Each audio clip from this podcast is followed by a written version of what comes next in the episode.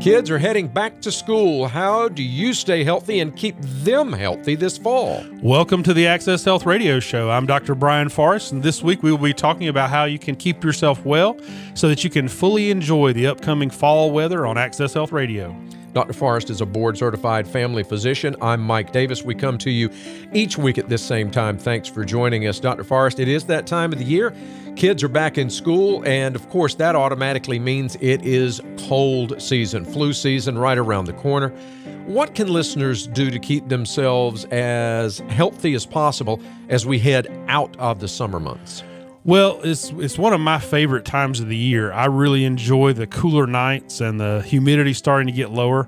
However, it is also the time of the year when a lot of people start getting sick. So, uh, if you do catch some type of infection or end up in the hospital, it can really get in the way of you enjoying that nicer weather. So, uh, during this time of year, there are some unusual circumstances that can actually make you more likely to get sick, and we're going to talk about some of those and ways you can prevent getting sick today on Access Health Radio. So, Dr. Forrest, what are the main reasons that people might be more likely to get sick this time of year? It seems to happen every year for some of us. Well, you know, when I was younger, my mom used to always say, "Don't go out in that cold weather without something on your head. You know, you'll get sick, you'll catch cold, or or don't go out with your head wet. That'll make you cold." And although I always fought her on that, and although that's not totally accurate, there is a grain of truth to it. And the grain of truth is that that nice low humidity actually makes conditions more favorable for viruses to survive longer, like flu virus. Uh, it's also true that when the temperature inside your nasal passages is a little bit lower, it makes it easier for cold viruses to actually, you know, kind of cause infection. So, uh, you know, that makes it more optimal to get sick. So, in some ways, mom was always right about that. So, you know, the other thing that happens is people start gathering together. So, you know, the kids have been out of school, they haven't seen their friends in weeks, and all of a sudden they go back and everybody's back together again. So, there might be one cold virus that's going around in one place, and in another area, the flu might be peaking. But you get those two people together, and you're exposing both to infections that are being spread in other areas get 10 people in a room, and most class sizes now I think are in the, the low 20s, but you get 10 people in a room and you might be exposing all 10 of them to the infections that are going around in everybody's neighborhoods. And, you know, most adults have developed some immunity to most of those viruses, but there are hundreds and hundreds of different types. And as uh, your exposure increases, your chance of getting one that you're not immune to definitely goes up. The last thing is that can make people sick during this season, and this happens a little more towards the winter. But as people uh, get into this weather, they start changing their habits. There's more celebratory eating, you know, things like Thanksgiving. Uh, I just had some patients this past week, and we were scheduling their follow up appointments, and I said, uh, even though technically you ought to come back the week after Thanksgiving, I never like to schedule follow ups then because that's not fair to you, right? we're going to see your your worst sugar, we're going to see your worst cholesterol. So I always have a pretty heavy week the week before Thanksgiving because we're trying to get people in before they absolutely ruin things, you know. uh, but people tend to eat a higher fat, higher salt, higher sugar meal, and also in larger quantities than the other times of the year. Um, there's even a condition known as holiday heart that happens predominantly between Thanksgiving and the first week of the new year every year, uh, where people end up with a type of heart failure uh, due to this sort of uh, change in their diet.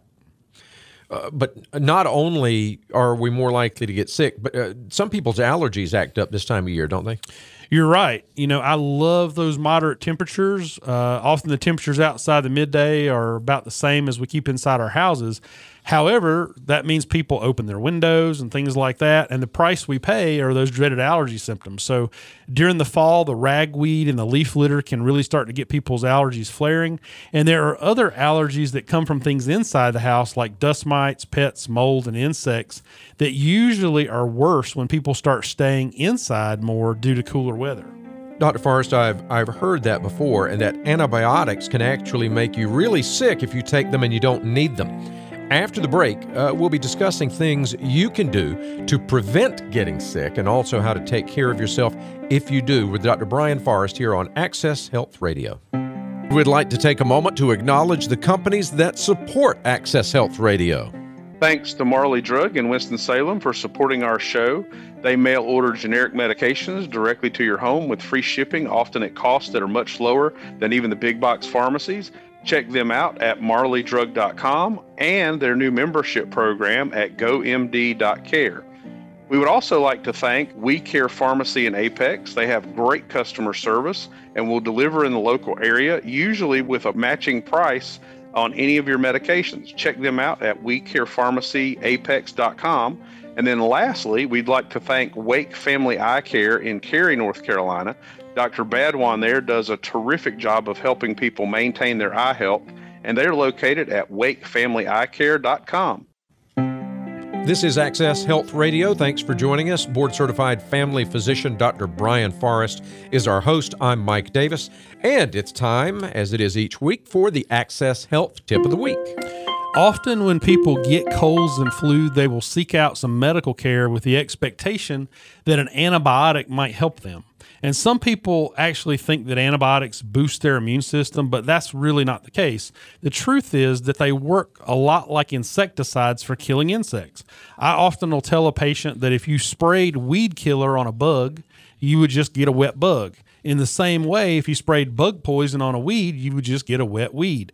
And antibiotics kill specific types of germs and they kill bacteria, not viruses. So colds and flu are viral, and antibiotics do not work for either. So you have to be careful. If you pressure your doctor into giving you an antibiotic, you could actually be doing yourself more harm than good because it can make that antibiotic not effective for you later if you actually need it for a bacterial infection. And it could give you some serious side effects like a yeast infection or or rashes.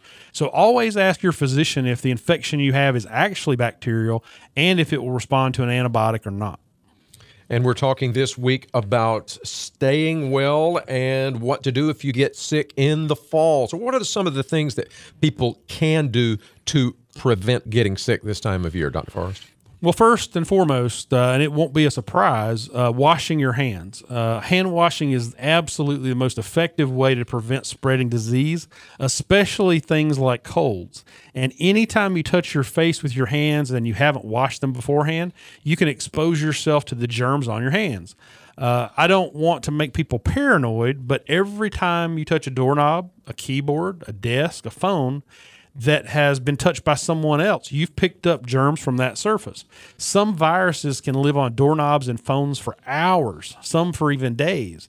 This is one reason that grocery cart handles now are frequently disinfected with those wipes, which I think is a terrific idea.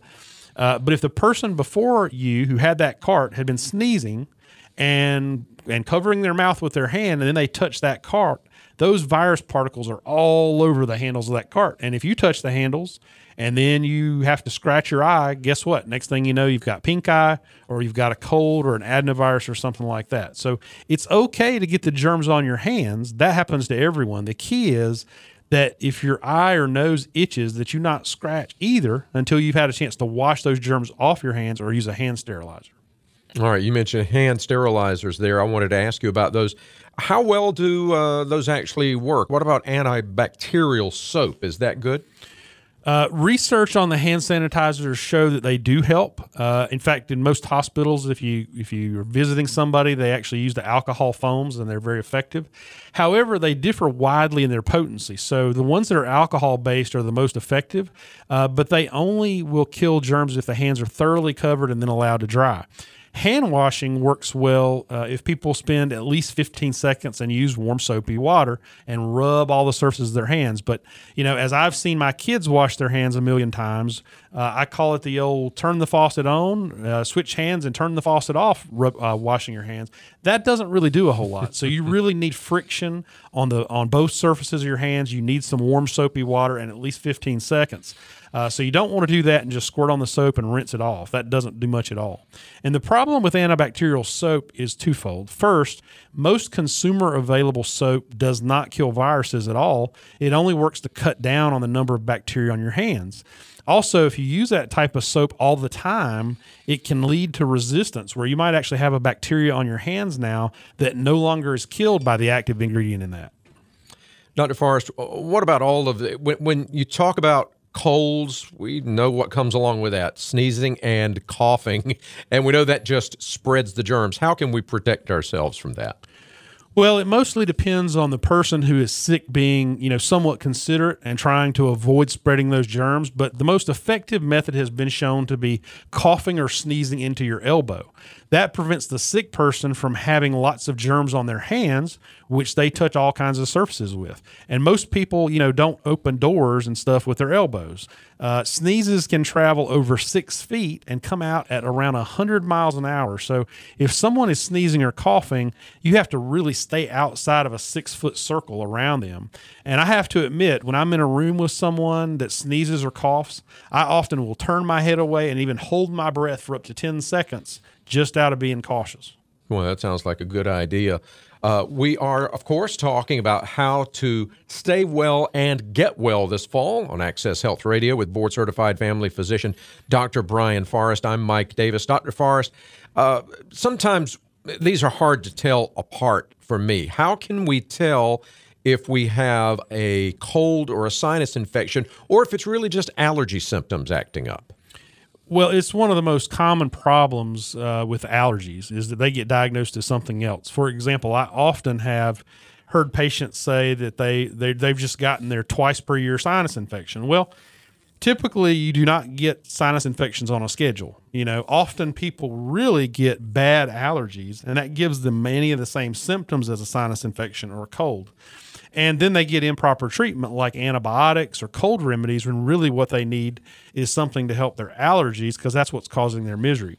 Uh, here's some key, sort of uh, quick and dirty ways to know if allergies are more likely to be your problem. First, uh, do they seem to be related to the spring or fall pollen cycles? It sounds obvious, but in the last few weeks, I've heard lots of people talking about the colds that are going around their entire family has had over a week. If it happens during a classic season, then it might be allergies. Also, colds almost never last over a week. So if you think you just have a cold that keeps hanging on and will not go away, and maybe it's lasted a month, it's likely that it's not a cold at all. It may actually be from allergies. Another good tip, and I love this one.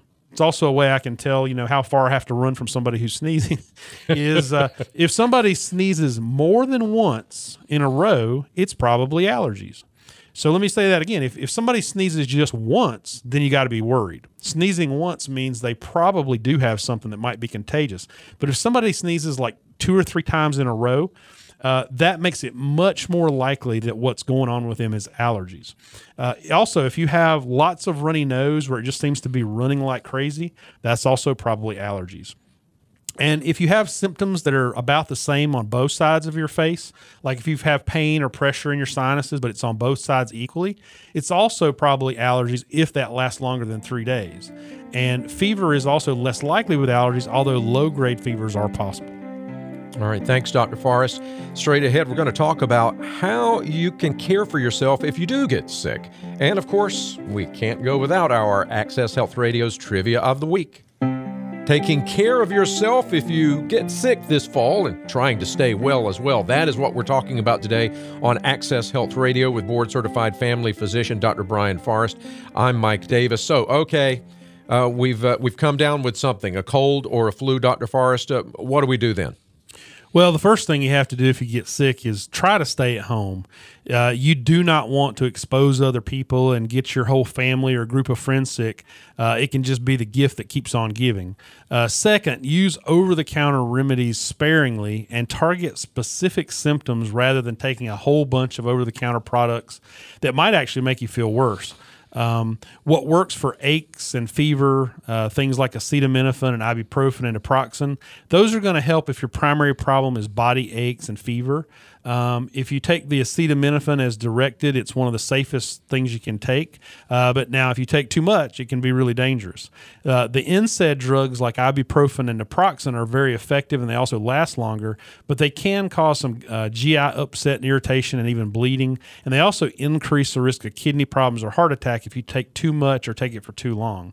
So if the fever is under 101, uh, then in most people it doesn't have to be treated. Um, chicken soup is uh, one of those uh, old wives' tales, but it turns out it actually can be helpful for multiple reasons. Uh, so give it a try. Uh, nasal irrigation with things like neti pots can help with congestion, and cool mist humidifiers, as long as you make sure they're cleaned out, uh, can also reduce the longevity of flu viruses and make it a little easier to breathe. Uh, and then the other thing you can do the over the the over the counter cough remedies really haven't shown to be that effective, uh, and some of them can have significant side effects. They can increase your heart rate, they can cause nausea, they can even cause some neurologic symptoms at, at too high a dose. Uh, so I tend to avoid most of the over the counter cough remedies, other than just plain old lozenges and things like that. Uh, the antihistamines work for allergies, uh, but they don't work so well for viral infections. And the older antihistamines, things like diphenhydramine or Benadryl, can make you really sleepy. They can also suppress your nervous system, and that uh, that may help you sleep. That's you know why they have like a Nyquil and a Dayquil kind of thing. However, if you mix it with other medications, or if you've taken other medications that can also make you sleepy, uh, it can make you too sedated.